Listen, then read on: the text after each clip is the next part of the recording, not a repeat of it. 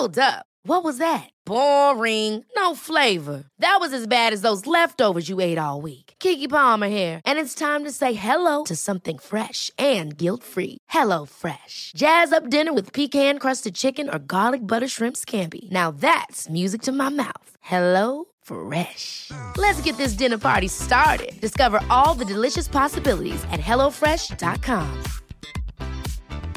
Hi, I'm Daniel, founder of Pretty Litter. Did you know cats tend to hide symptoms of sickness and pain? I learned this the hard way after losing my cat, Gingy. So I created Pretty Litter, a health monitoring litter that helps detect early signs of illness by changing colors, saving you money and potentially your cat's life. Pretty Litter is veterinarian developed, and it's the easiest way to keep tabs on your fur baby's health right at home. Go to prettylitter.com and use code ACAST for 20% off your first order and a free cat toy. Terms and conditions apply. See site for details. Hey everybody, I'm John Cena. Hey, it's professional wrestler Colt Boom Boom Cabana. It's Kyle O'Reilly. Matt Riddle, the King of Bros. Hey, I'm Double J Jeff Jarrett. I'm Rocky Azucar Romero. Support Wrestle Talk. Support Wrestle Talk, home of Luke Owen. Support Wrestle Talk. Whatever Wrestle Talk is, and whoever Luke Owen is, quote the Raven, nevermore. Support Wrestle Talk. Do it, bro. But you really should support Wrestle Talk and you should follow them and subscribe right now. Ollie told me to say this, so I guess it's okay. Support Ollie. Support Luke. Support Wrestle Talk. Make sure you watch and listen to Wrestle Talk. Or better yet, take just a moment, stop what you're doing, and bask in their glory. Do us all a favor and subscribe. Congratulations, you got here. Now subscribe and support. Thanks. Hello and welcome to the Wrestle Ramble podcast. I am Luke Owen and I'm joined by El Fakador Laurie Blake. On the weekend? On a weekend episode? Weird. That's amazing. How are you, sir? Very well, thank you. Good, Very good. well. It's a bit of an interesting one as well because we've already recorded the main content of this episode. We Mm-hmm. recorded it yesterday. Now we're now recording this intro on a Friday and the outro as well. So I can't quite remember all the things we discussed. No, there was a lot though. There was a lot of things discussed. A lot of mailbag. Oh, this is a bumper mailbag. Yeah. Because we, I decided I want to be out with a mailbag because we were like, we were behind by like two or three weeks because Ollie's like, no, no, no, twenty minutes. Oh yeah. By the way, spoilers for the end of the episode. Yeah, yeah. we managed to yeah, we get the through. We get through the mailbag. We get through it all. Um, so yeah, so the mailbag now for our Patreon Pledgehammers is back open once again. Mm-hmm. So feel free to get them all in there. Having said that, we do say on the episode that Crap Gimmicks is going to return next week. But I don't know if we're going to be doing a weekend episode next week because it's all out. Yeah. So I I think we are. We'll definitely record it on the Friday if we do. But I don't know if we're going to because we're going to be at Royal Quest Oh yeah. and during the day, and then it's all out in the evening doing the live stream. So I don't know if we just it will just get lost because that's the problem when there's a pay per view weekend. The reason why we don't do the uh, episodes and things like that, when we do the NXT um, live streams instead, it's because the weekend video just gets lost. Yeah. and the weekend podcast just gets lost because no one's everyone's like, what do I care? This like, what do I care so about this? Much content. I don't care about what you're talking about now. Talk about it all out. Yeah, absolutely. So um, yeah, so it may be around next week, it may be not. That that's a decision we'll make in the week. But however, here is an email. I'm going to see if I can get a name for you. It comes from um, Lindro. I'm going to say Lindro Shimura, which is a cool ass name. Yeah. Uh, it's a long odd email, so uh, get involved. It says, Hello, Rest Talk lads and the lady. Uh, my name is Lindro Shimura. I know you're going to butcher my name, Luke, and I don't blame you. It's a Greek name and a Japanese surname, so I'll explain how to pronounce it. Okay, so it's like this Was it Leandro? Leandro. Yes, you're absolutely Leandro. right. Yeah, Leandro. And then uh, Shimura. That was my best Greek accent. Yeah. Leandro. Leandro Shimura. Very good. I've been watching Wrestle Talk for two years now, and I've been a pledge hammer for over a year. And I've been meaning to write you guys for a long time. How long, you ask? Since you asked how Wrestle Talk brought me back into wrestling. But that's not the story I'm going to tell right now, because I've got better ones. This is going to be a long email, so if you want to cut a few parts, be my guest. First, let's get let's get this out of the way. I'm from Brazil. My grandparents were Japanese and Italian, so I'm kind of weird. I'm a geek, not a nerd, because I ain't smart. I like video games, comics, and wrestlings. I do watch Screen Stalker. I'll even reply to my comment once. Yeah, I know that's a loser's brag, but it's all I got. Um, uh, uh, but also a retired novice MMA fighter. So I'm kind of a big guy and scary, according to my friends. I work a very boring and stressful job in an industry of property law firm, and it takes 10 hours of my day away, um, not including transportation, which adds another three. Introduction's done. Let me get down to business. I've got a Rusev Hey. I took a, vac- uh, a vacation and went to New York during WrestleMania week. I'm not a WWE fan. I prefer the indie, so I went to see the G1 Supercard, uh, with, uh, but got to watch Impact's uh, United We Stand, which had the. Um, a match that I just thought was either going to be the best match ever or a complete train wreck, which was Rob Van Dam and Sabu. It versus the Lucha Brothers? Oh, yeah. Where you're like, good lord, RVD and Sabu in this day and age. How much do they care? How Yeah. high is Rob Van Dam? There's so many. How high is Sabu? yeah. And then, oh, he's gonna he's getting up onto that top rope. Is he gonna fall? I don't know. It's Yeah. Sabu. I mean, to be honest, that was a question for Sabu in the '90s. It's not 2019. Um, I also got to see Rev Pro, Wrestling Revolvers, Pancakes and Power Bombs, and USA versus the World. I rented a room in a hotel in front of Madison Square Garden where the G1 would be held. Let me emphasize how important G1 Supercard was for me. I went twice to Japan but could not watch a New Japan show because every time I went there, they were in hiatus after a big tournament. Last time, they even came up with a tag team tournament which ended when I arrived. I'm a huge fan of Japanese wrestling, especially Hiroshi Tanahashi and his wonderful hair. I went to United We Stand, which ended at 1.30 a.m. I got the last train and arrived at our hotel by half past two. The following day, WrestleCon would begin, but I woke up late since I arrived late, about 10, uh, arrived home late at about 10 a.m. So I rushed to the event. When I arrived on the hotel lobby, I saw Sho and Yo from Roppongi 3K. Please note, this is not the Rusev Hey. I did not want to bother them, so I just left. On my way to the event on Times Square, I saw none other than the rogue general himself, Bad Luck Fale. This is not the Rusev Hey yet. No pictures once again. Let me clarify, I don't like taking pictures at all, especially selfies. This will be relevant later on. I got to the event and I watched the shows. After RevPro ended, I went back to the hotel. While waiting for an elevator, I met my favorite wrestler, Hiroshi Tanahashi. I couldn't let the chance pass, so I screamed, Tanahashi-san! He was clearly tired. He fought alongside Will Ospreay, uh, which I got a signature, humble brag, against Minoru Suzuki and Zack Sabre Jr., which was a fantastic match. Absolutely brilliant match. Uh, but since he's been the face of New Japan for over 20 years, he would never turn down a fan. I asked him for a picture and he agreed. You can see I never took a selfie in my life because I'm obviously struggling to take the picture. This is not the Rusev Hey yet! The following day, I watched Pancakes and Power Bombs and went back to the hotel. I had a couple of hours before the G1, so I decided to hunt for a regular PS4. Mine broke a few months prior, and I only found out the Pro in the New York stores, which I didn't want, but ended up getting since it was the only one I found. A lot of wonderful, pointless addendums to this story, which I, I, I yeah. really like It's a real ramble. real ramble. I, lo- I really enjoy it. Um, supposedly, there was one at Target a couple of blocks away that had one, so I decided to go there. I pressed the elevator button and waited. The hotel was huge, and it took four, uh, took about 14 to 16 elevators. Wow. There was about 14 to 16 elevators, and the farthest one arrived. I ran and got inside, and I saw through the corner of my eyes that there were two guys in there. And I just looked and screamed like Ollie, Oh my god, it's Kota Ibushi and Hiroshi Tanahashi. So I calmly and respectively panicked. And my brain went, Windows blue screen of death. Tanahashi, realizing I was silently panicking, remember he's the face of New Japan for 20 years, said, Destino. He's a cool guy. Then I realized I was wearing my um, Los Ingobernables de Japon t shirt. It was the Tekken crossover one, written Destino in the center. Even though they are probably buddies, I mean, Tanahashi, Ibushi, and LIJ guys, my brain panicked even more and I started to think in kayfabe, they're enemies. I nervously smiled and Tanahashi started asking if I was going to the G1. I've been to Japan and I know Japanese people have a hard time speaking English, so in order, in order to avoid him embarrassing himself, that's what I thought. Remember, I was panicking. I hastily answered, yes! Even before he finished the sentence. And after an eternity that took the elevator to go from the fifth floor to the lobby, the door opened. I bowed to them and wished them luck on their matches. Tanahashi smiled and thanked, while Ibushi simply nodded. And as I ran, and he's crossed out here, like a little girl. Nope, that's sexist. Let's try that again. Like Randy Orton avoiding bumps. I'm sure Tanahashi did not recognize me. He's just used to fans panicking around him. Pixar, it didn't happen, but I just got the previous encounter. And there is our picture of our man here with Tanahashi himself.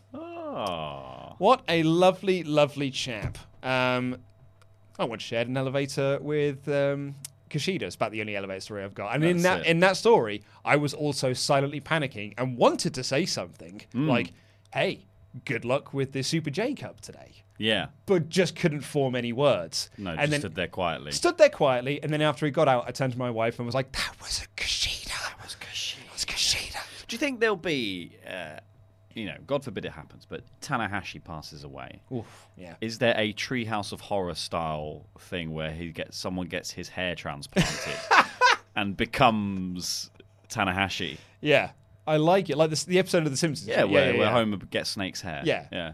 So yeah, a parody of the uh, Twilight Zone episode "Dead Man's Shoes." Fun little fact for you there. Um, it's not a great episode, but the Simpsons parody of it's frankly hilarious. Yes, amazing. It's really, really good. Um, it's the line where it's like, "Where you're going, you're going to see a lot of nuns. Hell."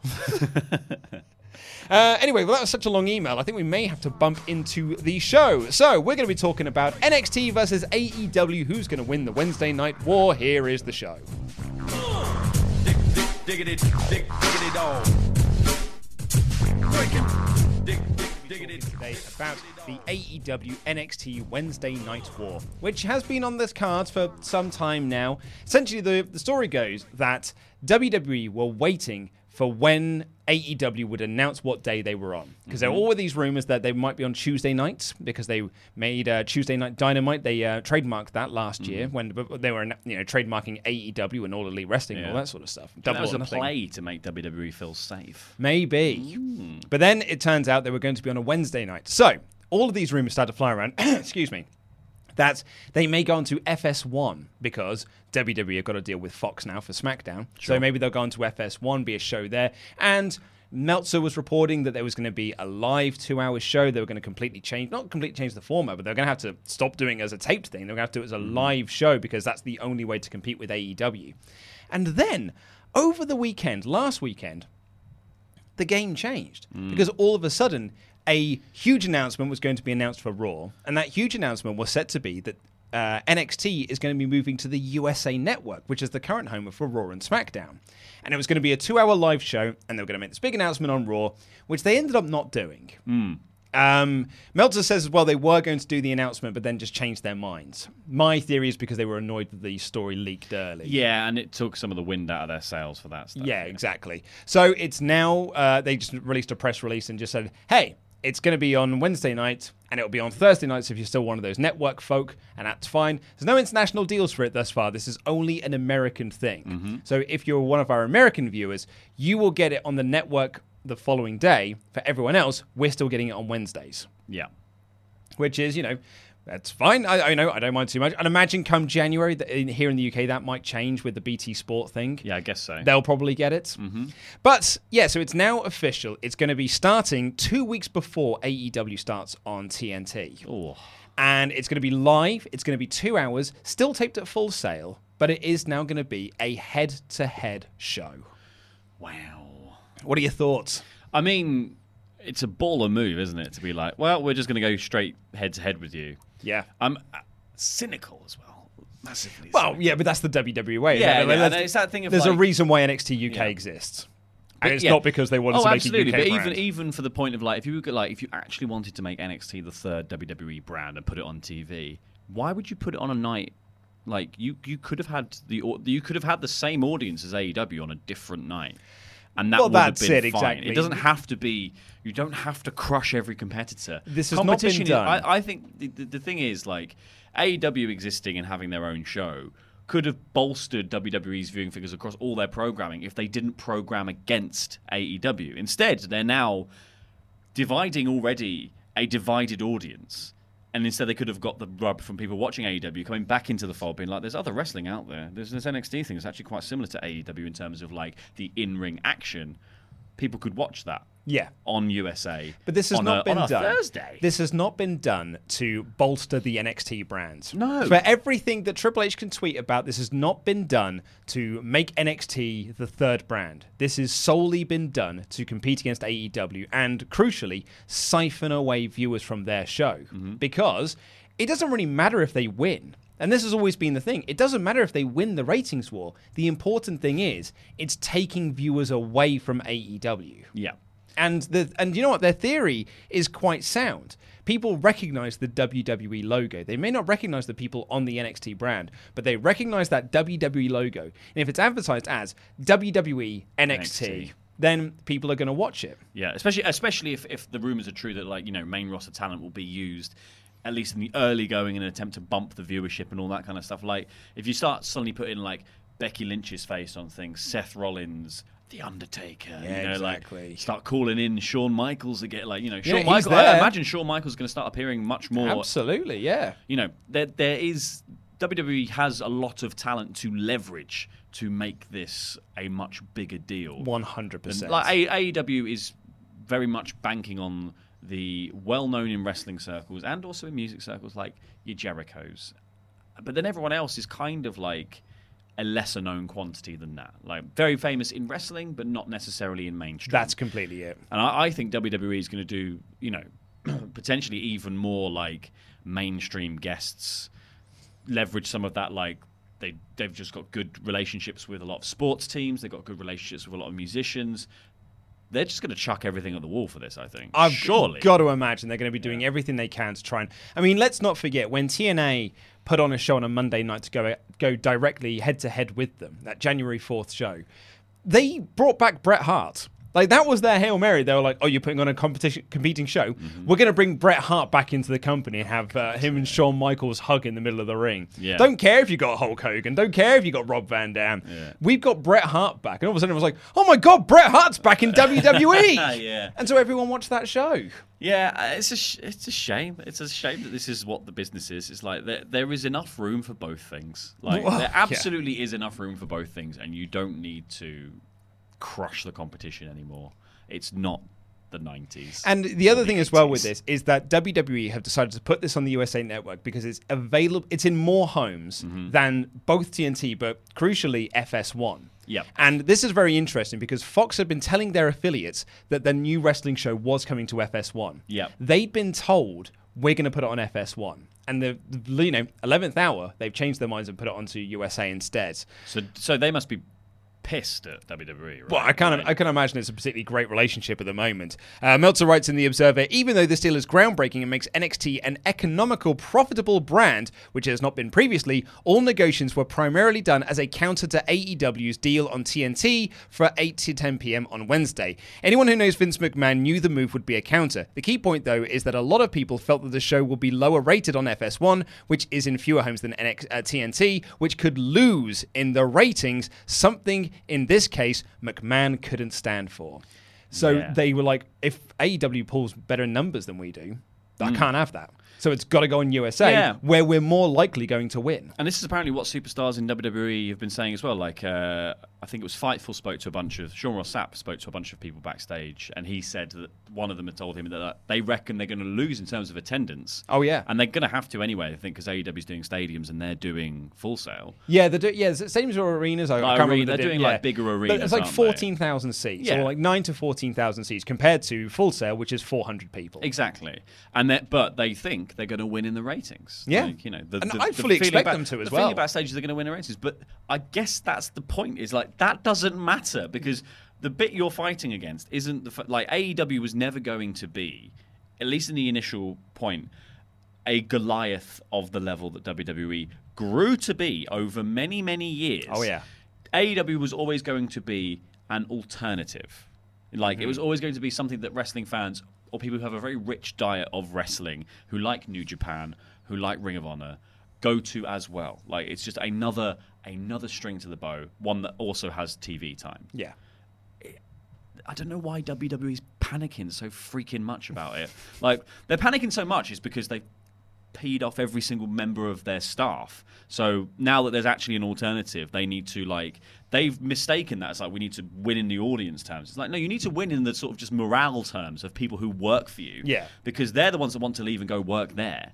Hey, man, I'm talking about a morale booster, the word is that they're going to get new contracts. The NXT guys were paid, you know, by all accounts, quite poorly. And Yeah. actually, a lot of people who have turned down NXT have been very vocal about you do get paid very poorly to be in NXT because Mm-hmm. the idea is you then go to the main roster and that's where you get your new contract. Yeah. Now they're going to be a national TV show. They're getting those main roster contracts. Yeah, you got so, to think. So that's Adam a good Cole thing. Gargano are going to get like. Yeah, totally. I think. I think it's. A, I think beyond the nature in which it's been done and the the kind of the feeling behind the move. It's a really good deal for all the NXT guys Oh, who have been busting their asses And making the best show and making well. the best show that WWE does. And it's amazing that we're going to see a two-hour live Triple H vision of what a WWE product should be. Yes, you know, and it- and, you know, it, it might be freaking terrible.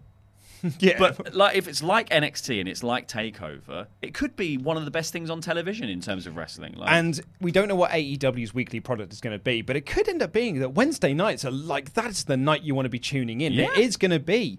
We, we could almost be in that Monday Night War era where people were flicking between the shows. Like I'm going to watch a bit of Raw and then I'm going to flick over and watch a bit of Nitro because, and then you've Yeah. got your friends saying like, "Dude, you've got to watch Nitro because Ric Flair's doing this." And you're like, "Oh my god, I need to switch the channel," or "I can't change the channel now. Stone Cold's in the ring. I don't want to. And I want to see Yeah, this." And you're really going to create this this amazing split audience it's going to be so hard for like uh, live tweeting. Oh, Like, God, It's yeah. It's going to be impossible. Yeah, we've got website coverage to do. and We've got Yeah. rambles to do the I know- I day. This is. I think this is. I think it's. I just think it's a great deal for NXT to go to USA to be in more homes for the guys on the brand, the guys and girls on the brand to have better contracts. Like it's great for us as fans It's- to it's a see great time for a wrestling longer fans. version of the show. No, there's nothing wrong with it at all. no, it's just a very cynical move on WWE's part. But you know what? I don't mind, really. Like, it's, you know, completely cynical and it's a completely Vince McMahon thing to do. But it's great for wrestling fans. Hmm. The slight downside to it could be, um, and this has been, Meltzer pointed this out in The Observer, which I hadn't really taken into consideration. Currently, this week of TV, on national TV, we've had five hours of content. Yeah. Come October, that number is going to be either nine or ten. Because the rumor is Fox want to make SmackDown three hours.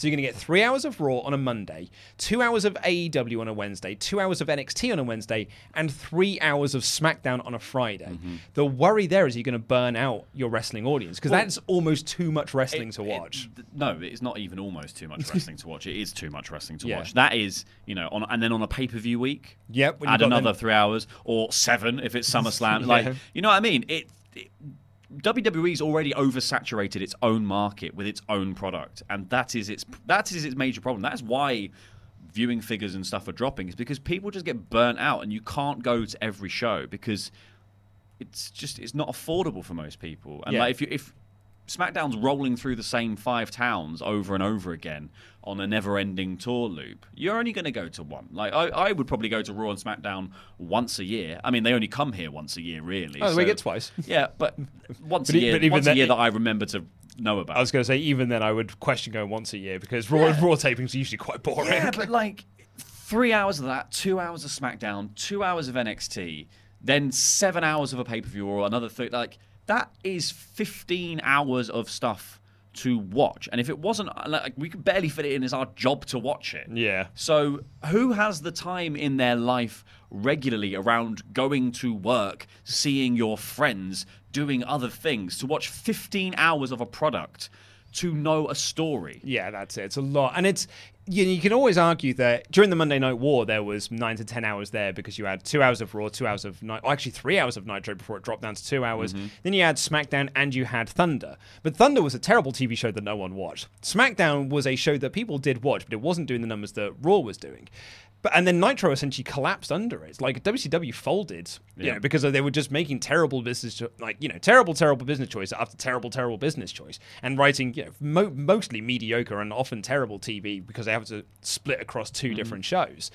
And WWF at the time was pulling in like eight to nine million viewers. So they could afford to have two different shows because you've got eight to nine million to play with. Currently, we've got two and a half million to play with. Yeah. You know, three million to play with. That's not as many people. No, and I think that, and, and, and it's the thing of as well. It's like more of these TV deals means that there's less you can do on the WWE network, and it gets a bit harder to keep up and stay up to date.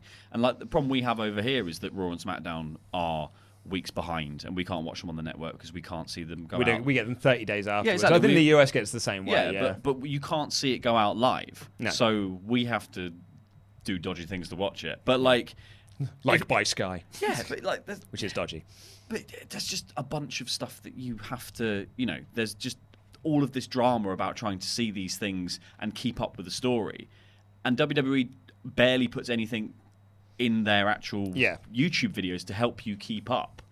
and see the actual wrestling product. So like even though you're watching the highlights, there's barely any highlight there. Yeah. It's just a very limited amount of stuff. So you're mildly abreast of the story. So it's very hard Yeah. to it's very hard to get engaged and getting people engaged and watching all the products when you've got 15 hours worth of stuff is what you desperately need them to do. Surely. Before we finish this up, though, let's have this last little bit here from the Observer, which uh, Dave Meltzer writes: The story going around is that NXT will continue its same path with Triple H in charge and no Vince McMahon or Kevin Dunn. And as long as ratings are good, while it's Vince's company and his directions and suggestions will happen, he'll probably be mostly hands off. He hardly has the time now, and certainly won't come January with the launch of the XFL. If AEW wins in the ratings, Vince will obviously get more involved, and all things are open to change, from increased use of main roster stars to moving out of Full Sail to more ideas and suggestions and changes. Wrestling and WWE are far more important to USA Network going forward, while for TNT, that's not the case. Whether wrestling goes well or not, they aren't dead because they've got the NBA. Now, I wanted to bring this one up because this is a very interesting uh, uh, point to this. Yes, this is a Triple H product, and no Vince McMahon isn't going to be involved in it from what we can gather of what's being written around, unless the ratings start to get bad. Then Vince might step in and start making his Vince McMahonisms. The other key to that is USA Network. Yeah. USA Network have been demanding WWE make changes this year. And if this show doesn't do well in the ratings, it might not be Vince McMahon demanding things. It might be USA making Yeah. and demanding things to get them to change. Whereas TNT, as Meltzer points out, if AEW doesn't do well in the ratings or doesn't beat NXT, it doesn't really matter because they've got NBA, they've got other sports that are still bolstering up their ratings. Yeah, uh, and that's a big thing. Like I think TNT, uh, it's a legacy deal for the like you know it's a it's part of their history. They want to do it, and it's an Yeah. exciting new product. But they've probably got very uh, sensible projections for how many views AEW is going to get. 100%, Like you know, I don't think they, I don't think internally they're thinking like crazy big. They're not thinking three million first. No, absolutely no. not. But the, but this is the thing. So like, if Vince says the ratings are going to go poorly, they're starting first. So they're going to get big ratings week one, week Mm-hmm. two, week three. AEW debuts at the exact same time, which is appealing to a very big bit of your audience on a, on a different channel, sure. But surely that's going to siphon a fair few viewers away just to see what the competition is like on that one night. So you've Yeah. got two weeks to really nail the story and keep people on your brand. You've got to have a big have a big cliffhanger on number You've two. got to have a big show for that October. Is it October fourth they start? Although that you know when AEW launches, there needs to be a big, big NXT show. because otherwise, Vince might just look at like Vince is so focused on like immediacy with things. Like he turns on a dime in a week or like on an afternoon of Raw, chucking out all the scripts and getting everything rewritten because he read something somewhere. So if AEW siphons off some of these viewers in week three, whatever it is that they come out, that might be enough for him to be like, I'm stepping in. exactly, Like, yeah, that's it completely. Diggity, dig, diggity dog.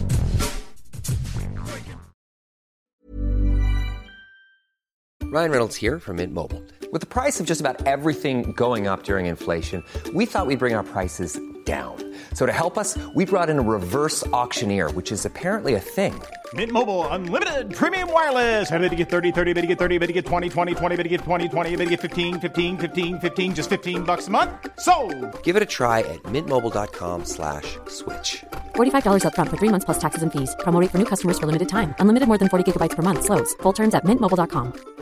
Hi, I'm Daniel, founder of Pretty Litter. Did you know cats tend to hide symptoms of sickness and pain? I learned this the hard way after losing my cat, Gingy. So I created Pretty Litter, a health monitoring litter that helps detect early signs of illness by changing colors, saving you money and potentially your cat's life. Pretty Litter is veterinarian developed, and it's the easiest way to keep tabs on your fur baby's health right at home. Go to prettylitter.com and use code ACAST for 20% off your first order and a free cat toy. Terms and conditions apply. See site for details. Hi, I'm Daniel, founder of Pretty Litter. Did you know cats tend to hide symptoms of sickness and pain? I learned this the hard way after losing my cat, Gingy. So I created Pretty Litter, a health monitoring litter that helps detect early signs of illness by changing colors, saving you money and potentially your cat's life. Pretty Litter is veterinarian developed, and it's the easiest way to keep tabs on your fur baby's health right at home. Go to prettylitter.com and use code ACAST for 20% off your first order and a free cat toy. Terms and conditions apply. See site for details.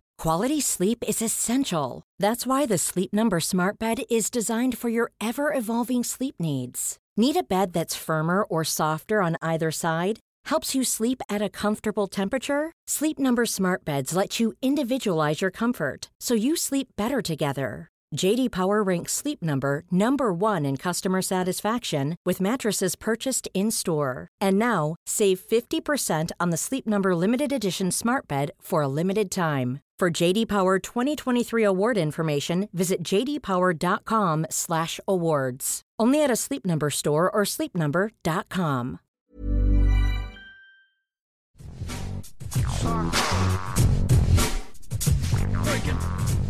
If you want to submit a question to the mailbag, all you've got to do is become one of our awesome pledge hammers on Patreon and leave a comment in the community section. I am going to try and get through as many of these because we've still got a backlog of emails, hence why there's no crap gimmick wrestling. Also, Ollie Davis isn't here to kind of crack the whip and be like, no, you can only talk about this for a certain amount of time. we're free spirits, baby, so hmm. we're going to go for as long as we. I mean, it's quite late here in the office, so. We're recording this on a Thursday. We'll ramble as long as possible. Yeah.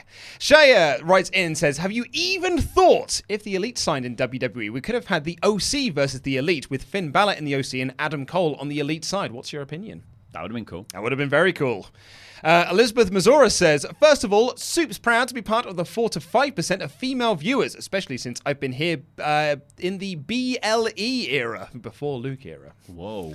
Uh, I'd love seeing Wrestle Talk grow. I love everyone who has joined, and I hope that more women support Wrestle Talk. Y'all really did help in making wrestling more accessible to me when I first started watching, and you're a big part of why I'm still a wrestling fan.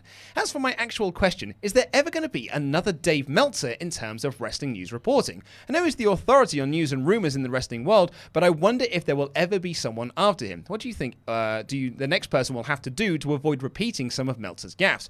When Meltzer is largely credited for creating wrestling news media, how does one take over from him? Thanks for your time, everyone at support uh, and screen at WrestleTalk at Screenstalker is dabomb.com, and I hope you only continue to grow more. And please feel free to roll the R's in my name, heart emoticon. Well, Randy Datson's not here, so I'm not going to be rolling any R's. Uh, well, the next Dave Meltzer will most. Well, I mean, I was going to say it's Bryan Alvarez because it feels like he's always been kind of you know positioned to have the baton handed over. But True. Alvarez feels like he's less interested in writing observer style newsletters. Yeah, I think I think the thing is the Dave Meltzer of wrestling will always be Dave Meltzer, and we're now in a completely different era where potentially it's not necessary to have a Dave Meltzer. Uh, and I think also that there is a much broader spectrum of people collating and finding and speaking to sources and getting this information from people and putting it out there. There's you know there's so many other sites doing it that once Dave stops, really what we've lost is someone like we've just lost someone who is as respected as he is. And I think that's the thing with Meltzer is like he's been right so often and is so in with so many wrestling companies and wrestlers and promoters and etc. that people do take his word as gospel, even though a lot of stuff that Meltzer says is sometimes his own spin on it and him speculating Or he's been fed duff information. or he's been fed duff information. So there, you know, he's he's wrong often as much as he's right. Absolutely. But he's right a lot. Yeah. And he's just saying what he's heard in the spectrum of rumors. Lots of people are doing that. There'll always be room for that. I just don't think people will be as prolific as Meltzer has been because, man, the guy writes. Yeah, I mean, he And writes. talks and- oh and man, he is a working machine, and I think that's it. When people say like, "Who's the next Dave Meltzer?" You've got to say like, it's whoever's got that same work ethic. Yeah. I mean, I'm looking at someone like a Sean Ross Sapp. I think Mm-hmm. Sapp's got a, a cr- a, you know crazy work ethic for the sort of work that he does. So I think that he's a really really good dude in this field. But Meltzer's work ethic is like he lives, sleeps, and breathes wrestling. Mhm. As soon as he's woken up, he's watching wrestling. Yep. When he's going before he's going to bed, he's either writing the newsletter or he's doing radio shows or he's watching wrestling. Yeah. He watches every single match he can get his hands on because he wants to have the best possible knowledge of it. Yeah, it will be absolutely. It will be a site that has the Meltzer stamp now. It cannot be one person anymore because uh, Meltzer also came up at a time where there was much less of this in a in a Absolutely, he was the, he was the know. first of them. You Well, know, exactly, he's that's been I doing it in the 1970s Yeah. when no one else was doing this sort of thing. So yeah, so he's kind of created this sort of legacy for himself because he was the first to do it. You know, and then Alvarez came along 20 years later, and now we've got sort of a new crop of guys that are coming in using Twitter, like you know, Wrestle Votes. Maybe it could be him, whoever Wrestle Votes may be. Um, Dan has says since Defiant uh, has folded and Jim Smallman Has announced that he'll leave Progress for NXT UK as well, as WWE apparently apparently not allowing their talents to appear on rival streaming services anymore. Anything that isn't X, uh, WXW, Progress, OTT, or ICW. A lot of people feel uh, feel confirmed in their theory that WWE wants to eliminate the UK indie scene. But then there is talent like hooligan Marks, uh, Marcus Cool, a wrestler from New Zealand, who argues that WWE offer more money, instant healthcare in the arena, and a fantastic presentation due to the product's uh, quality level. I wonder, where do you stand? Is the UK scene on a decline because of WWE, or is it actually on the up because everything is slowly coming under one roof with better pay and other benefits for the talent? Have a nice day, Dan. So I don't think the two things are mutually exclusive. I don't Uh, I believe they coexist in the fact that WWE UK, like uh, your man says, is very much uh, giving talent pay that they need, healthcare that they need, things that they need, training that they need. Like you know, f- flying in the WWE, like people from WWE US to come and train in the performance center in the UK, running a performance center and a, and a training school. These are all really good things for the UK indie scene. But if they're not allowed to then go out and appear on the indie scene, that is bad for the indie scene because WWE NXT UK is not part of the indie scene. No, it's not. properly. No. it is its own thing, very closed off, like WWE is. Yeah, no, completely. And it's I think the the way to look at this is to look at how NXT UK was set up initially. I mean, it was done for completely cynical reasons, which we're not going to go into. We've kind of like you know drummed that door uh, that horse to death, really. But it should be noted that when they were signing NXT UK contracts, the idea was you can also still work the indie scenes. Yep. And that has just been slowly chipped away and brought back and taken away and taken away and taken away. And then it's like, oh, yeah, we're going to run this show. Oh, actually, no, you're not allowed to work that show anymore. Oh, I've booked this date. Now you're not allowed to do Yeah. that anymore. I'm going to work with this show. Oh, they got a streaming service? Absolutely not. Unless you can work with one of our guys and it's uh, not taped. And so it's just more and more chipping away to the fact now that they are closed off from the world. It's effectively what Justin Seism said was going to happen. And everyone said, from NXT UK, I hasten to add, was that he was wrong. And he was completely right. He was right, but the, the, I think this is the thing with it as well. It's like it's it is the problem is like it's great for the wrestlers, and you can you can view it from that perspective Yep. as much as you like. It is really good for the guys that got signed and the girls that got signed. It's bad for the promotions because how many indie promotions are struggling or going under? Defiant closed their doors Yeah, because exactly. of NXT Because UK. You can't sign the big name draws that were built up on the UK indie scene in the last five years. That's it. So you like you know, and it's weirdly it's also really great for a crop of new young talent because those shows that are surviving, they're getting pushed into the more mainstream picture and. Things like Rev Pro putting young guys from the UK were- up against yeah. up against big names from Japan. That's freaking fantastic for those guys. But Rev Pro is lucky because it's got that great relationship with New Japan. That's it. Then using the New Japan guys and the names that they've got left to be Yeah. able to still sell those tickets. Exactly. Because they need to then start being, you know, building up this new crop of talent. Unfortunately for Defiant, they didn't have that luxury. Yeah. They started building storylines around a lot of these guys. They start, they started a storyline with Ilya Dragunov, and then the next thing they know is like, he's not allowed to work for you anymore. Yes. And he got Yeah. pulled from all their shows. All the storylines that they had exactly. got completely taken away. But and there's an unfortunate thing as well is that the ecosystem in the UK is not as cross-pollinated as the American ecosystem, where like you have territories and stuff like that. In the UK, it's the UK scene, and then you book talent that also flies to Japan and appears there. So like the UK scene has lost Will Ospreay to a New Japan contract, but he also just chose to move out there. So like even if he can work UK shows, it's very hard to because you've got flying back over. flying back over. So like Yeah.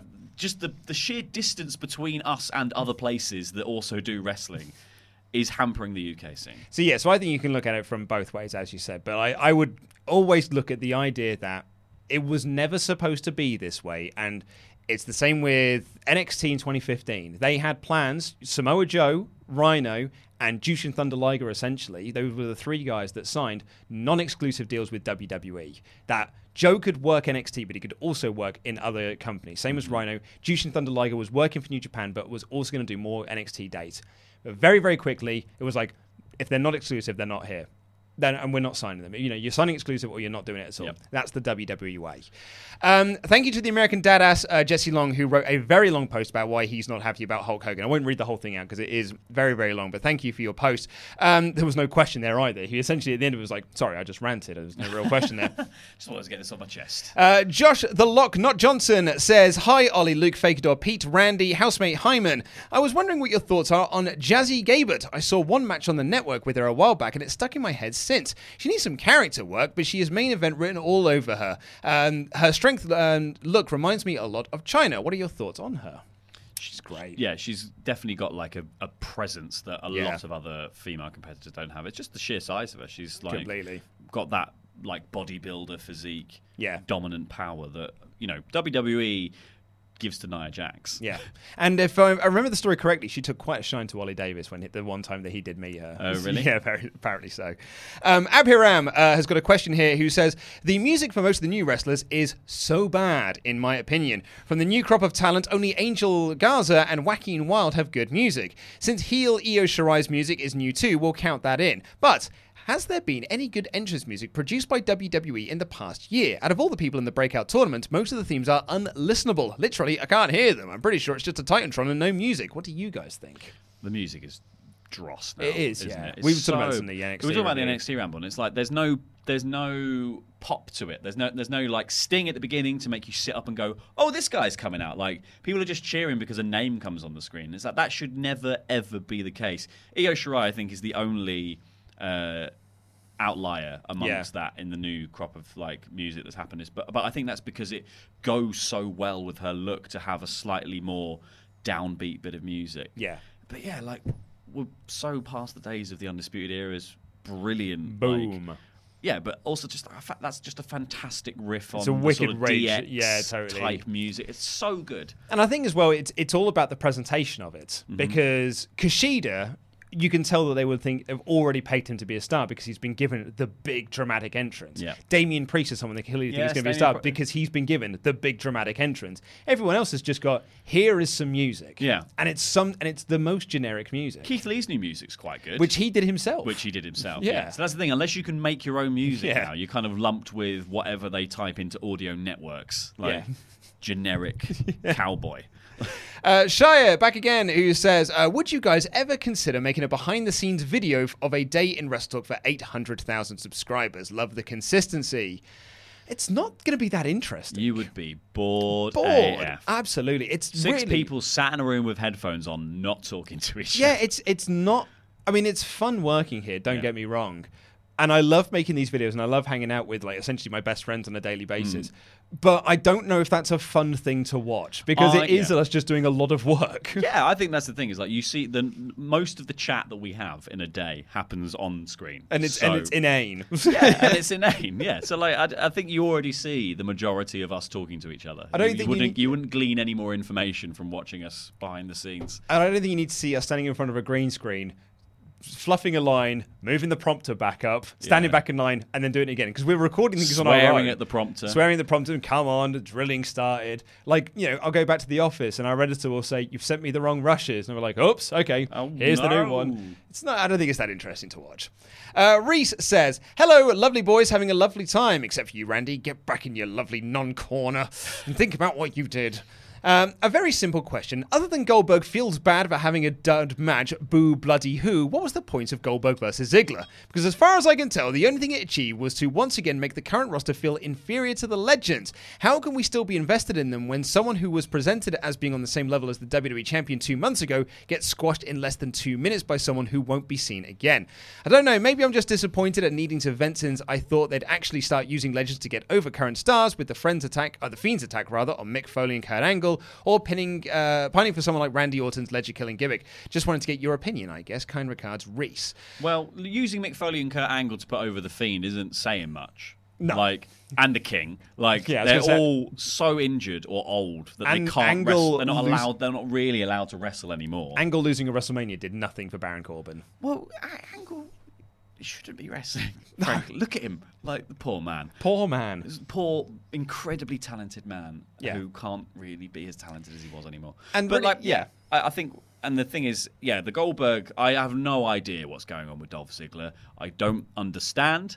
Uh, I didn't understand the booking of the Goldberg thing because it was he was feuding with the Miz to then have a Feud rumored with- match with Shawn Michaels to then eventually have a match with Goldberg. Yeah. And like I said in my news about that, it's it's the Rube Goldberg method of booking. It's Yeah. a machine that makes no sense and takes a really long route to get to where it needs to go. It it just I don't understand. Well, the, the story goes uh, that Paul Heyman loves Goldberg, Mm-hmm. and he wants to treat Goldberg the same way that Bruno Sammartino was treated at the end of his career, which is that he was in the New York area, the New York territory, and he'd do one or two shows a year, and he'd come back, and it's like, oh my god, Bruno's back. Yeah, I've got to go see these matches. It's the old John Wayne character coming in for one last gunfight. I absolutely I and buy that. So that's what Gold, that's the position Goldberg is in now. He's just going to come in and do two shows a year, and he's just going to be treated like this larger than life mythical creature that's like, oh my god, I can't believe he's back again. but to take on freaking Dolph Ziggler. Well, the reason why he took on Dolph, apparently, and I love this. This was from Tom Colohue, I think, on um, from uh, uh, Pro Wrestling Torch, who said that it's because. Um, well, he essentially said, "Did you see Undertaker take that jackhammer? Dolph will take that really well." And that's Dolph- essentially no, what it's like. to- to Dolph be- can take the spear and he can take the jackhammer and make Goldberg look amazing. So you put them in there with Dolph. Yeah, no, absolutely. I, yeah, that's the thing. Is like Dolph is very good, but he has no character. He's got no heat. He's got no wins. He's got no credibility in the ring with anyone at the moment because you don't believe that Dolph Ziggler will win the match. Having Goldberg come out and squash him, he wasn't even annoying enough to be squashed by Goldberg. Like, Yeah. kicking Shawn Michaels, I'm sorry, it's not enough to It's- make me go like, oh, he needs a Goldberging. Like, Uh, absolutely. No, I agree. Build someone up to be Goldberged. Like, Yeah. have them fe- like call out Goldberg. Like, you can't just offhand mention him in a in a three way. I'm already slagging off the Miz and Shawn Michaels, so I might as well chuck Goldberg in the mix because he's not turning up. Oh well, here he is. Oh oh, I've been spitting. oh damn it. Uh, Crinia says, "Hello guys. Uh, just saw there weren't enough mailbag questions, so I thought I'd add one in. Do you think commentary could actually be the thing to keep mainstream viewers attached to a product? When I was watching the G1 with my cynical, sarcastic girlfriend, and she kept making her usual comments, for example, why would a Japanese Alicia Silverstone?" Which is Tanahashi, work over that guy, Ospreay's leg, uh, when he's got his shoulders all taped up. It was like Kevin Kelly was answering her very question as soon as she asked it. Because after a while, that ma- um, because he, in that case, Tanahashi wants to get Ospreay off his base so he can't hit his high flying maneuvers anymore. After a while, that actually got her into the match, and she really enjoyed the rest of the show. Do you think AEW or WWE should put on commentary like that to keep viewers invested, or is it not fitting of these promotions? I think they do it. I think they already do. You tell the story through commentary. They yeah. tell the story. I think NXT uh, is very like Mauro's NXT great at it. Mauro and Nigel are Yeah. incredible at making sense of a match. Like Nigel goes out of his way to cover a botch. And not just in the Michael Cole, oh, I don't think he got all of that way. It- there was a much better, like, Nigel will tell a story or, like, come up with something that makes sense of it. Like in the Killian Dain bit with Matt Riddle, he was like, oh, I think he slipped off his back because Yeah. of, like, You know, they're sweaty. yeah, they because they're sweaty, but he was like that still looked painful, and Yeah. it, you know it did look painful. But even just referencing that it, it was a botch, something happened, like trying to make sense of it, and then just going that still looked awful. Yeah. That's fine. Like it did look awful. That was the bit in the match that made me go, oh, like because it looked really yeah. sore. Absolutely, I, I think it, it, there, there is a place for it in WWE, but and and AEW of course. Um, Cooperman says, "Is AEW the best thing that has happened to WWE in a long time?" Also, what do you think about Orange Cassidy signing with AEW? How will his gimmick hold up on TV over time? Well, the first answer, or the first question is, absolutely it is. Yeah, competition's brought out the best Yeah, in them. yeah.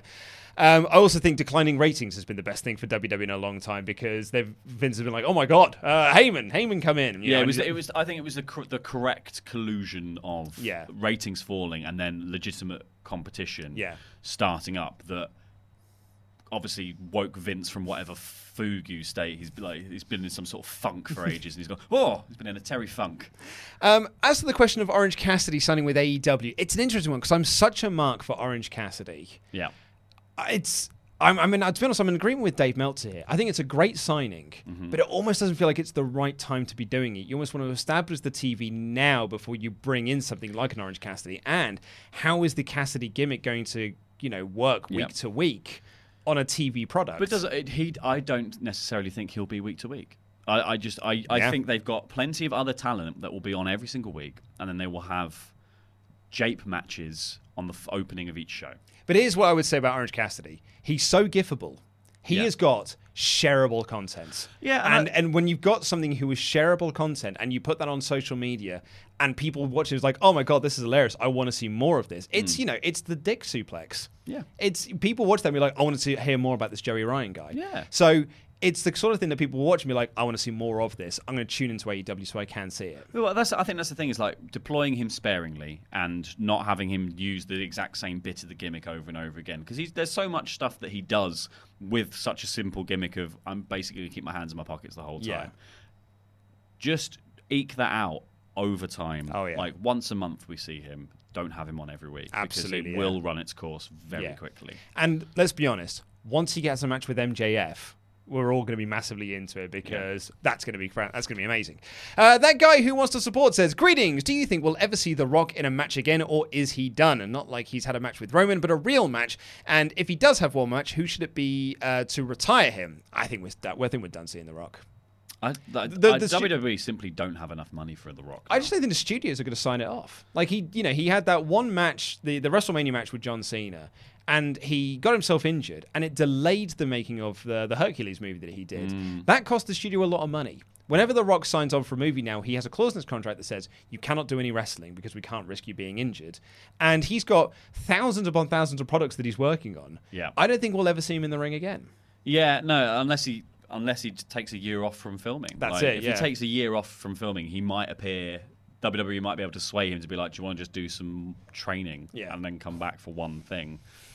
Uh, Connor Kieran says, "When will your new logo tees be on sale? I'd like to buy two of each color. Give me what I want." Um, yeah, I mean, Ollie's not here to answer that question, but soon, I believe, is the answer.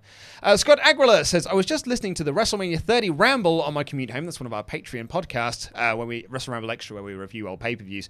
Um, and The Undertaker Lesnar made me think of something. I started watching wrestling at the age of 10 in 1994. I caught up the prior 10 years through rented VHS tapes. What even are those? After his first couple of years, that's him saying, I know what they are. I still collect VHS tapes.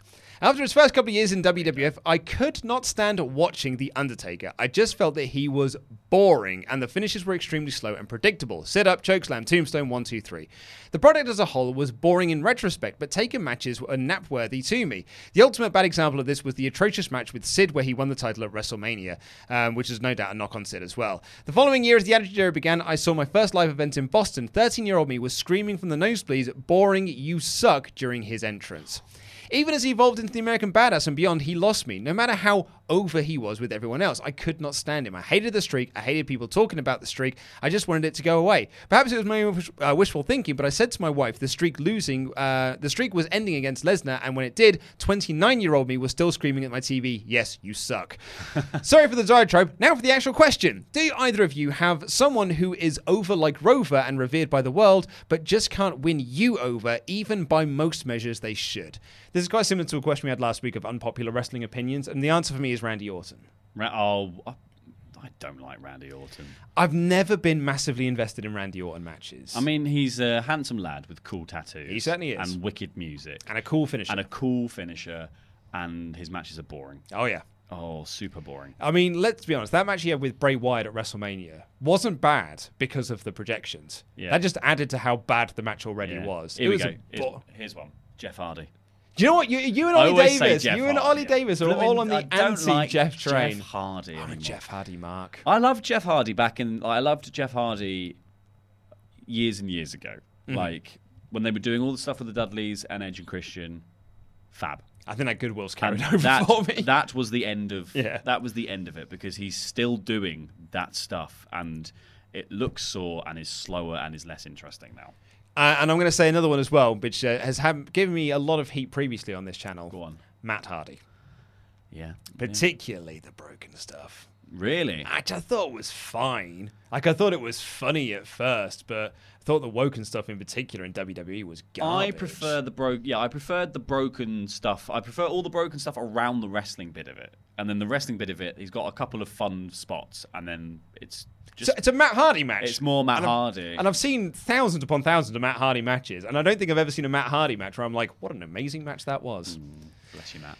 Uh, Chris Gardner says, Hi guys, just listen to the SmackDown review. Happy birthday, Pete. And what do you think about seeing Buddy Murphy and Roman become a tag team for a while? It would elevate Buddy and would be a good exercise to not have Roman in the WWE Universal title picture for a bit longer. Vince would actually care about it because Roman is a part of it. I'm not, I'm not massively into I that. I don't idea. want it to happen. I No, want Buddy's Buddy fine on his own. get He's all right on his own. as a single star. I think they could probably do a tag match, Roman and Buddy versus Bryan and Rowan. So- but I don't want to see them have a long run as a tag team. Yeah. So Buddy Murphy got a win over Daniel Bryan this week. Certainly did. right? So that's really cool, and that like, that's elevation enough. And then you can just drop him out of that in this because like Roman can't just go around hoovering up people from 205 live like he because he's already had the bit with Cedric. Yeah. So is this just his thing now? He just hoovers up cruiserweights. Yeah. and then he's like, "Cool. Well, you're now part of my story." Yeah. Orbit around me. Yeah. yeah. Do, get get no value out of this. Alex Kirkman says WrestleMania 36, Prince Charles Thea- Cinema, WrestleMania on the big screen. Thoughts? I think it's difficult because I don't think the Prince Charles have a license to show live sport. Um, so yeah, I don't know if that's possible. What about sports entertainment? Oh, that's different, isn't Oh, it? 'Cause it's different. Oh, I'll ask the Prince Charles and see what they say. Um, but I think that would be a lot of fun. I'd really love to do a live watch along of anything. Love It'd that. be really fun. Absolutely, I would. Uh, Flev Doran says, Hello, Wrestle Talk crew. Royal Quest is upon us, and I can't wait for it. I'll be attending my first major wrestling event, and secondly, over. Um, and second only after a WWE house show back in 2011. What is your most anticipated match, and why is it Okada versus Suzuki? Which I'm very much looking forward to. Oh, That and yeah. um, Zack versus Tanahashi. Mm. Oh, yes, mate.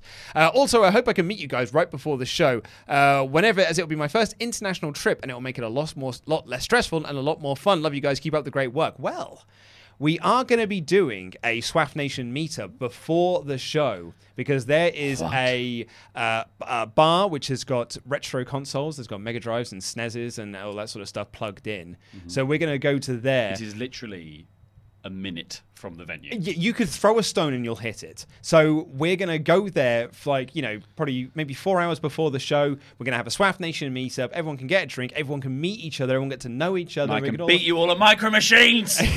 or Mario Kart, and we'll, we'll just have a proper little no, laugh. Micro Machines is the new game. Is that- oh, is it your what new we're playing thing? on Monday. What, about bloody time people are into micro machines. Good we, lord. We played it for hours on Monday. Oh my god, which which version? The original or 96? Uh, the SNES one. So I think Oh, was, oh, that was mm. 94. Uh, well, it'd be the original one, which was 95. Then it was 96, and then the 97. Maybe it was 96 then. Yeah. Oh my god, I love me some micro machines. An amazing game. But anyway, yeah, we're going to be there. So, So yeah, down. absolutely. So we'll we'll put out uh, details more about that in, in you know in the weeks to come because we're actually quite close to the Royal week Quest. to come. In the week to come, exactly. Yeah, God, it's next weekend. It's isn't next it? weekend. Bloody hell! In which case, next week we're going to be posting up details about it. Mm-hmm. So uh, keep your eyes peeled.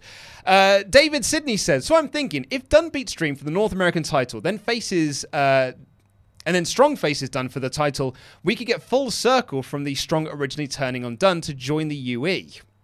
Strong wins the title with interference, then have all of the UE draped in gold.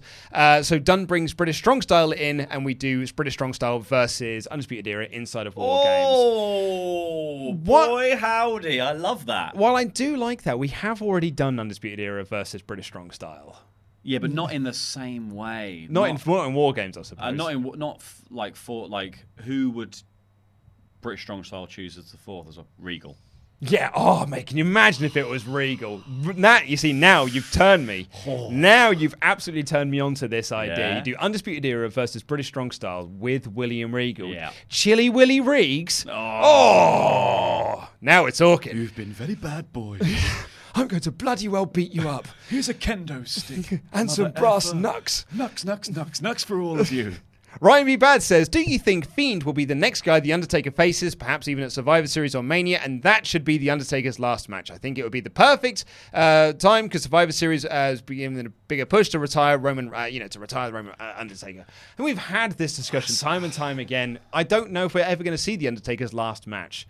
And even if it is the Undertaker's last match, in storyline, it won't be. Yeah. Because there's still 10 more years of Saudi shows. Exactly. And he'll always be on the Saudi shows. Also, I don't want to see Undertaker versus the Fiend. I don't That's really a, that's a- either. That's a lot of entrance. Yes. a lot of entrance. And I, I, I mean, they've got spooky gimmicks. So I don't know. I, I, one of my favorite things about the Fiend, from wrestling fans me- messaging in, is everyone's single idea is put him up against other spooky people. Yeah. And it's, and I, I just feel like that's a really, it's not the way I'd want to go. So I like. I really enjoy the Fiend.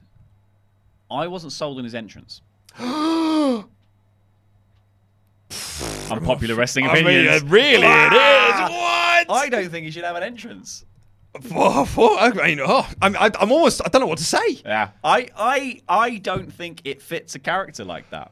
I, I think coming out and having a wrestling match doesn't work. I think he should have been booked in for a match with Finn Balor. Absolutely, you promo the hell out of this match happening.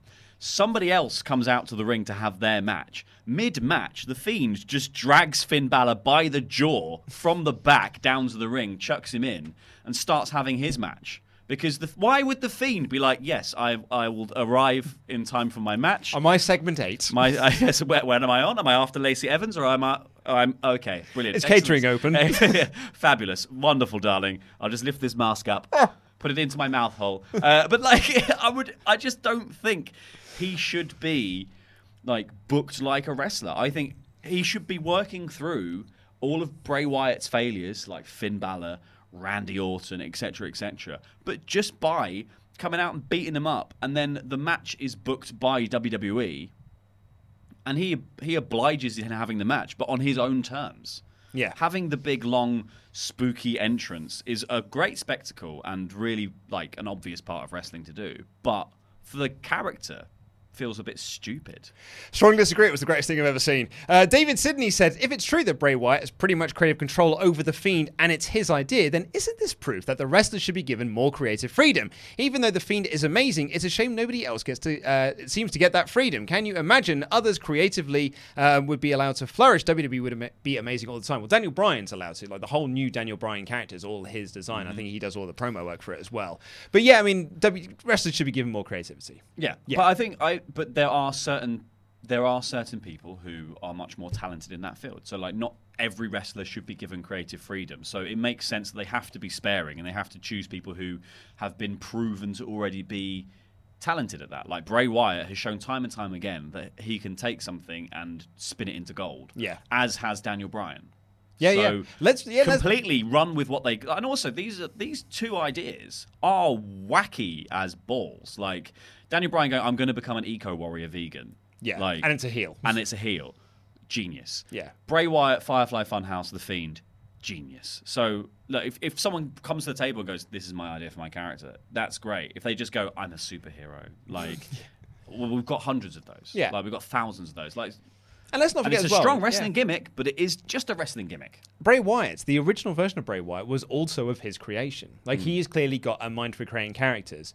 On that same note, Alexa Bliss with the coffee cup is clearly her own creative decision, and it sucks. So hmm. it's not going to work all the time. Hannibal says, since everyone wants CM Punk back in wrestling, what do you guys think of AEW bringing him in as a commentator? He had a mini run in WWE commentating, and it gets him on AEW TV, although he's not wrestling. And who knows, maybe you'll get a part time wrestling bug if he's around it. Let me know what you guys think.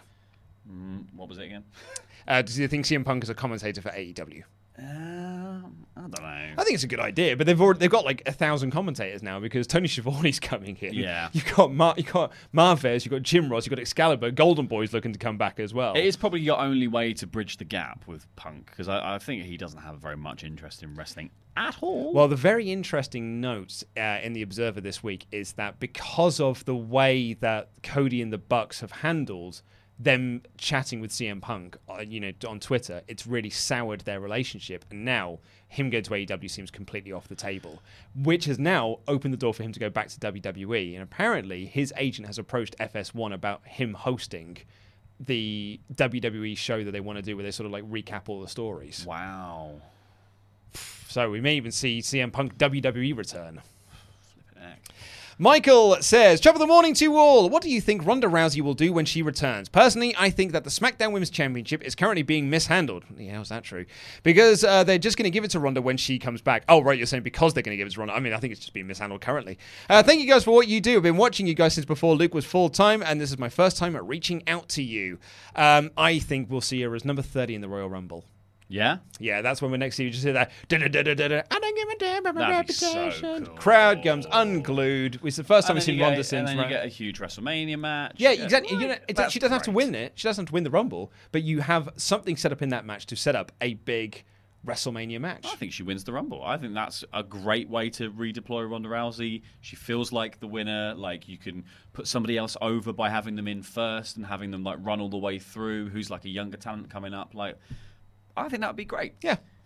Um, Austin Tussey says, "Am I the only one who wants to see Drake and R Truth feud, uh, or the feud to end, then find common ground and become tag team champions?"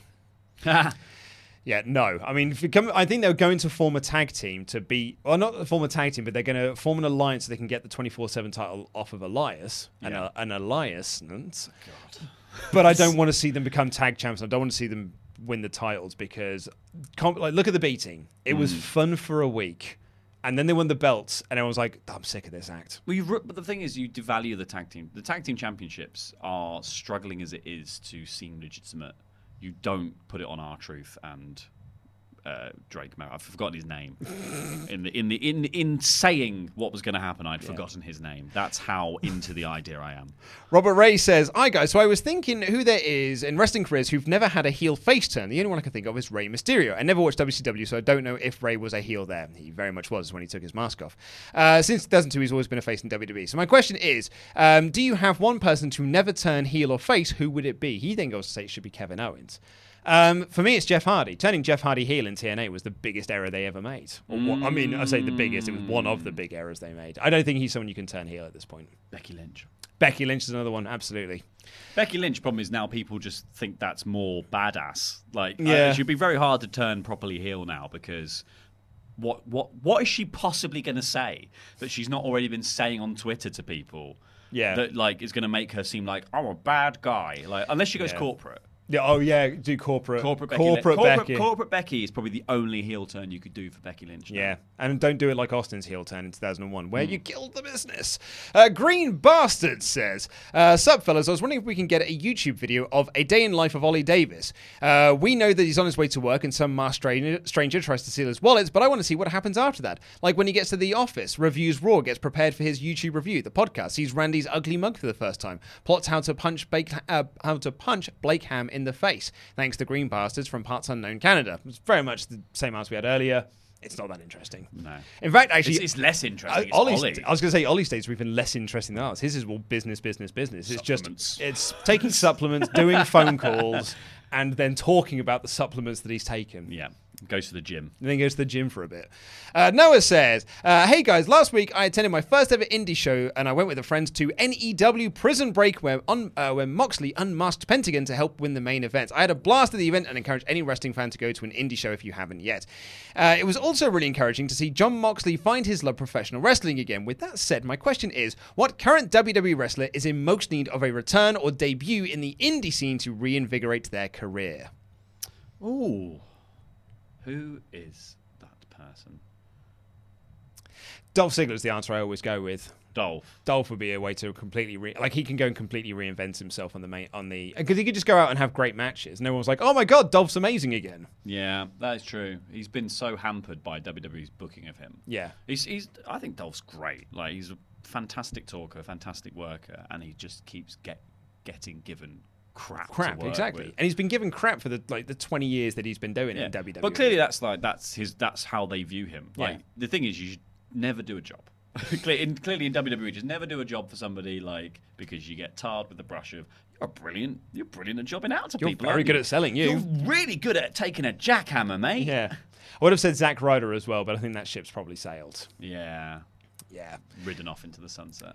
Marcel says we've actually we might get to the end of this mailbag if we try and because I've, I've we've got a few left to go. Um, Marcel Jura says, "Hey guys, it's the Swabian pasta guy here. Uh, It's been a while since I last wrote to the mailbag, but I found myself in a very cool position. I'd love to hear your opinions on it. After I released my book on wrestling origins, cheap plug, which is supposed to be on this set, but it's actually currently on my desk in the office. Uh, I've managed to land a gig with a big German wrestling promotion as an editor to create and edit hype clips for some of their matches.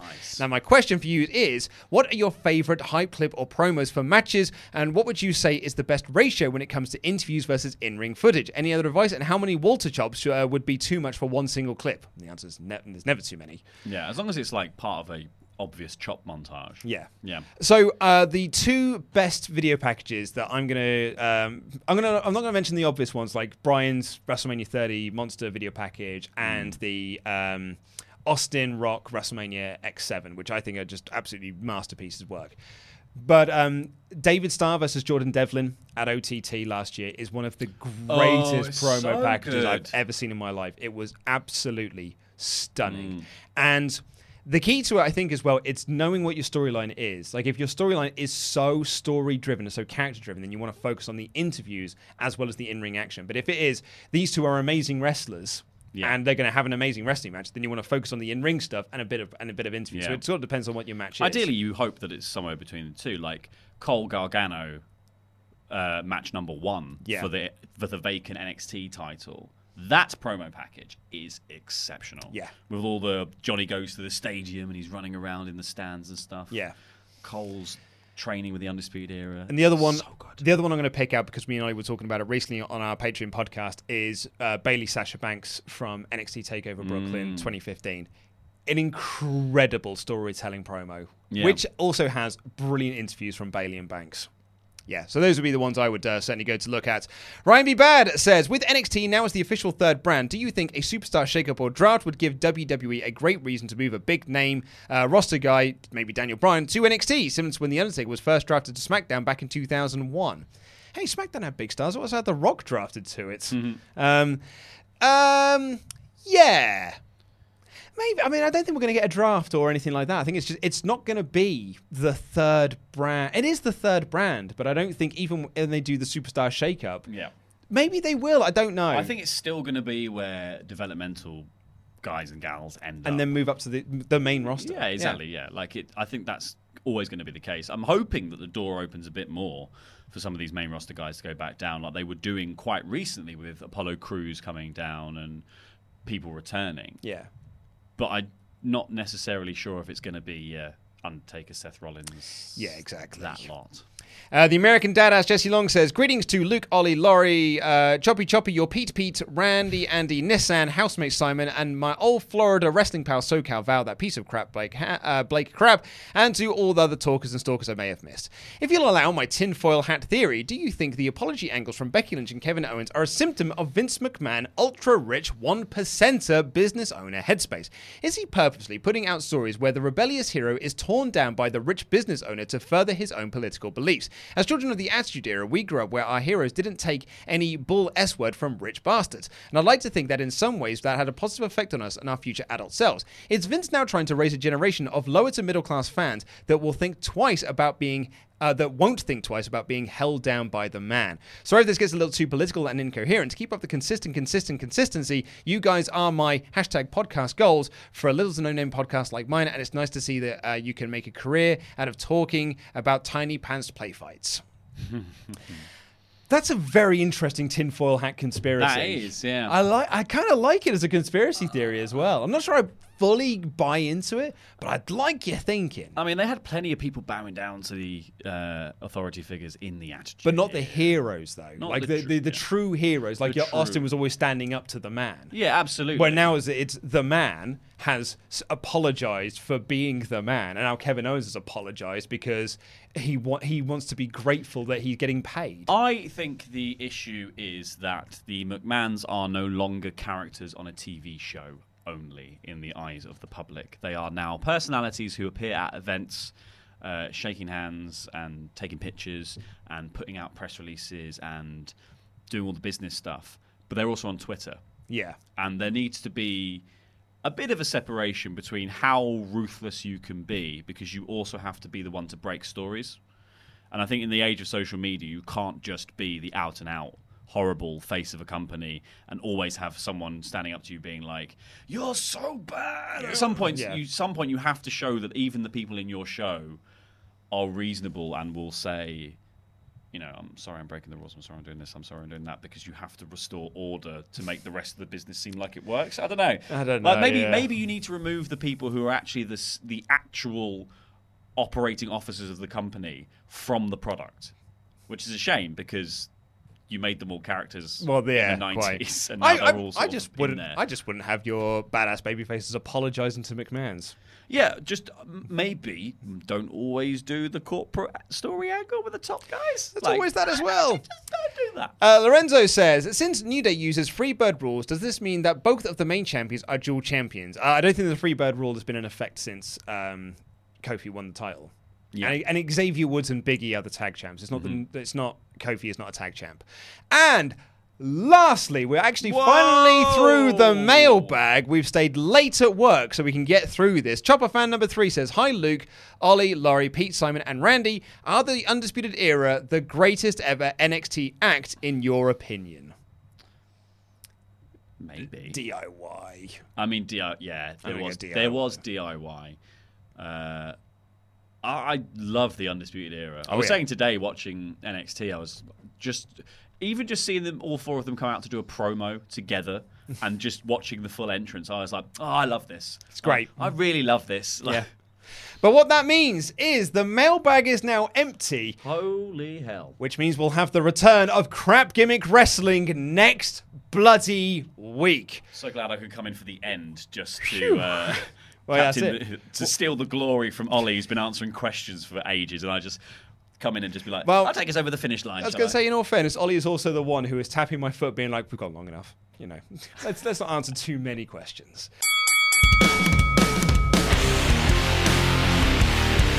I've been really thinking about that Wednesday Night War title that we've got for the YouTube version of this. Mhm. It'll be fine on the podcast. Yeah. But apparently, YouTube doesn't like the word war. No.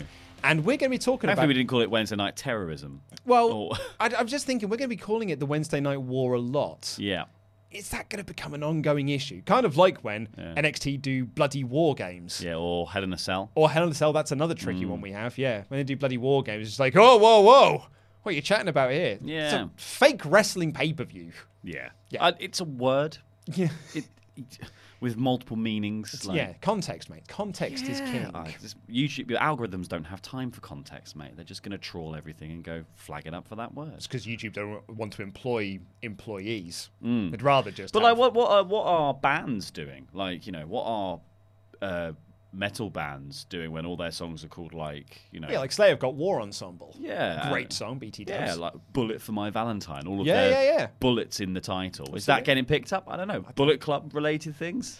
oh yeah, I mean that's a very interesting one. Yeah. Well, you know, it's probably a meaningless discussion for a lot of people here. It's like Oh. couldn't give an F, mate. Couldn't care less. Stop calling things naughty words, people. Yeah, let's just be nice. Yeah. What do you got planned for the weekend? NXT Cuddle Puddle. the cuddle puddle. Uh, for the weekend, I'm going to a wedding in Liverpool. Oh, beautiful part of the country. yes, mate. Tell me more about your trip to Liverpool. Uh, so we're going up tonight, but going back to Warrington and then going to go across to Liverpool Saturday for engagement drinks. Uh, Oh, Belated engagement drinks, obviously, because the wedding is to, on Sunday. yeah. Then the wedding on Sunday.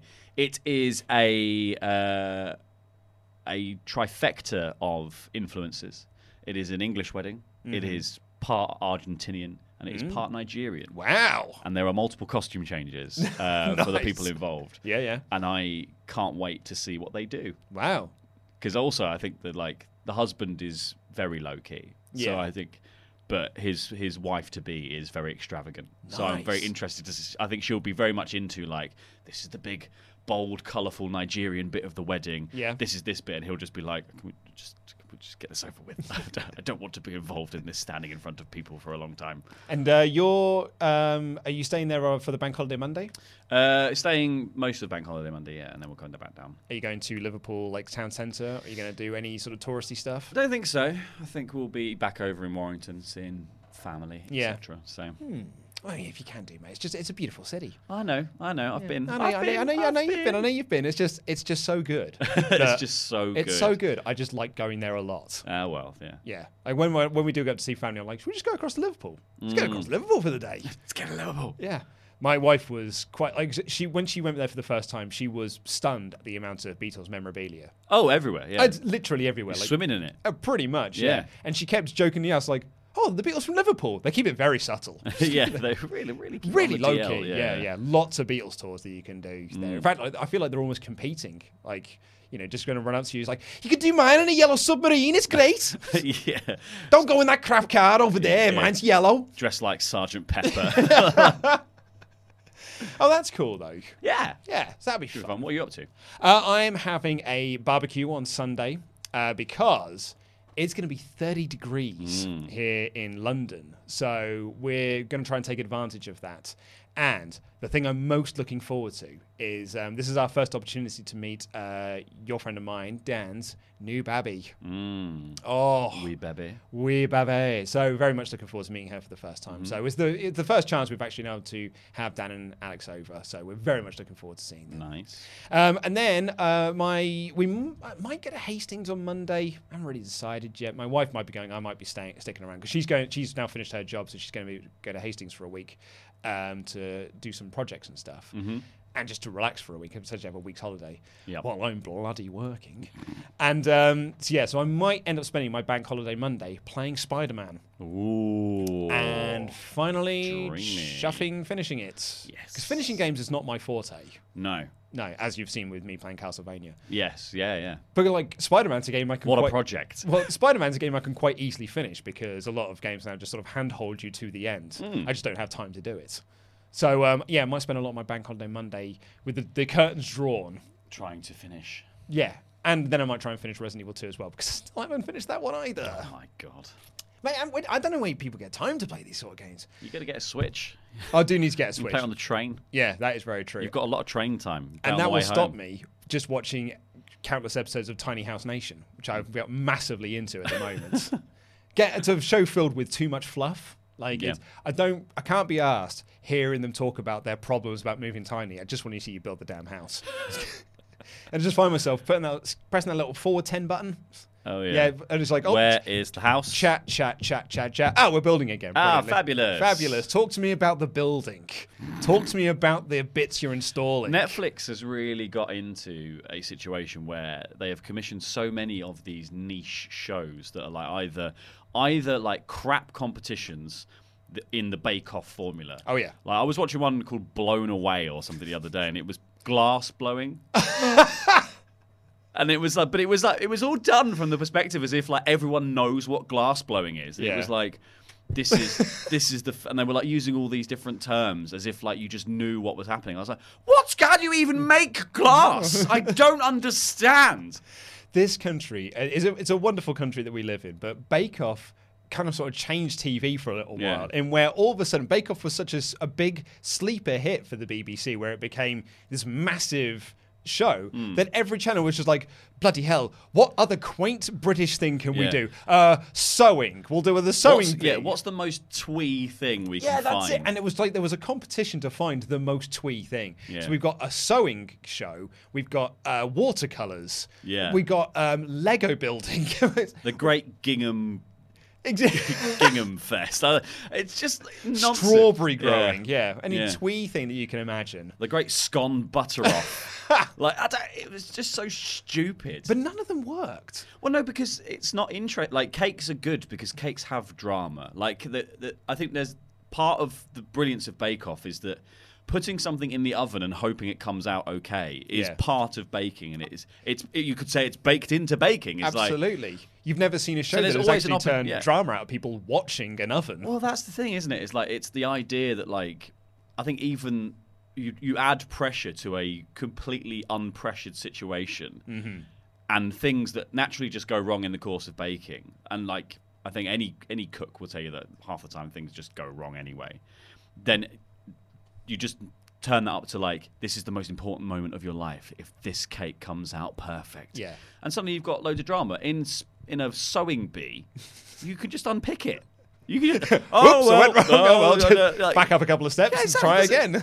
it- there, there is no, there's no stakes in that, surely. No, I think they also missed the point as well that people liked it not just because the baking's got drama and it's fun to watch, Mm. but the presenters are good. Yes. And you know you have you don't just hire random ra- ra- you don't just put Jamie Theakston on the show and p- expect people to enjoy it. Mm. No, you bring in Mel and Sue, an established duo who've got great chemistry together, Yeah. who then also had great chemistry with Mary Berry and uh, Paul Hollywood. Yeah. I think Channel Four have got lucky that Noel Fielding and Sandi Toksvig work so well, Yeah. and that they really work with well with Prue. That the show still actually, and you know. Perhaps controversially, I think it's better than the BBC version. I think the Channel 4 version is actually better. It is pretty good. It's pretty good. Uh, but a lot of them were just like, oh, well, who we got under contract? Um, well, Theakston's not doing anything. Yeah, Well, yeah. we'll just put Theakston on the show. Which is, yeah, I, I think it's just a desperation of like, or a dearth of ideas as well, isn't it? It's like, well, we would best do something like really, really twee. Like, Yeah. how can we televise bridge? I don't, oh, I don't know. But we'll get our boffins on it. Yeah, They'll exactly, figure something yeah, out. Uh, but anyway, I think we'll draw this to a close. Thank you so, so much for listening. Uh, enjoy your weekend. Enjoy the bank holiday weekend if you're one of our UK listeners. We'll be back on Tuesday with the Raw review, the SmackDown review, the NXT review next week, and all out predictions, which will be all three of us will be on that show. I think we're doing it Thursday. I think that's the plan. We're, I think we're recording it either Wednesday or Thursday. Okay. Um, so you might get an episode Thursday either way. And uh, yeah, then we're going to have our all out headlines on Sunday morning and our full all out review on Sunday afternoon ish. You should get it then. We haven't quite decided when everything's going out yet, but you're going to get it regardless. Uh, thank you so much for listening. Take care. I love you. Goodbye.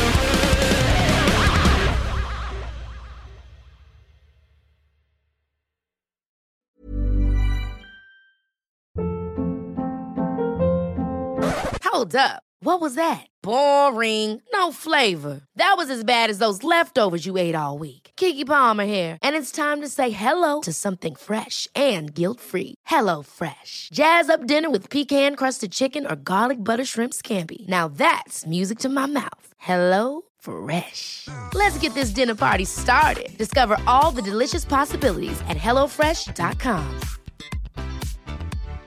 Hi, I'm Daniel, founder of Pretty Litter. Cats and cat owners deserve better than any old fashioned litter. That's why I teamed up with scientists and veterinarians to create Pretty Litter. Its innovative crystal formula has superior odor control and weighs up to 80% less than clay litter. Pretty Litter even monitors health by changing colors to help detect early signs of potential illness. It's the world's smartest kitty litter. Go to prettylitter.com and use code ACAST for 20% off your first order and a free cat toy. Terms and conditions apply. See site for details. Even when we're on a budget, we still deserve nice things. Quince is a place to scoop up stunning high-end goods for 50 to 80% less than similar brands. They have buttery soft cashmere sweaters starting at $50, luxurious Italian leather bags, and so much more. Plus, Quince only works with factories that use safe, ethical, and responsible manufacturing. Get the high-end goods you'll love without the high price tag with Quince. Go to quince.com/style for free shipping and 365-day returns.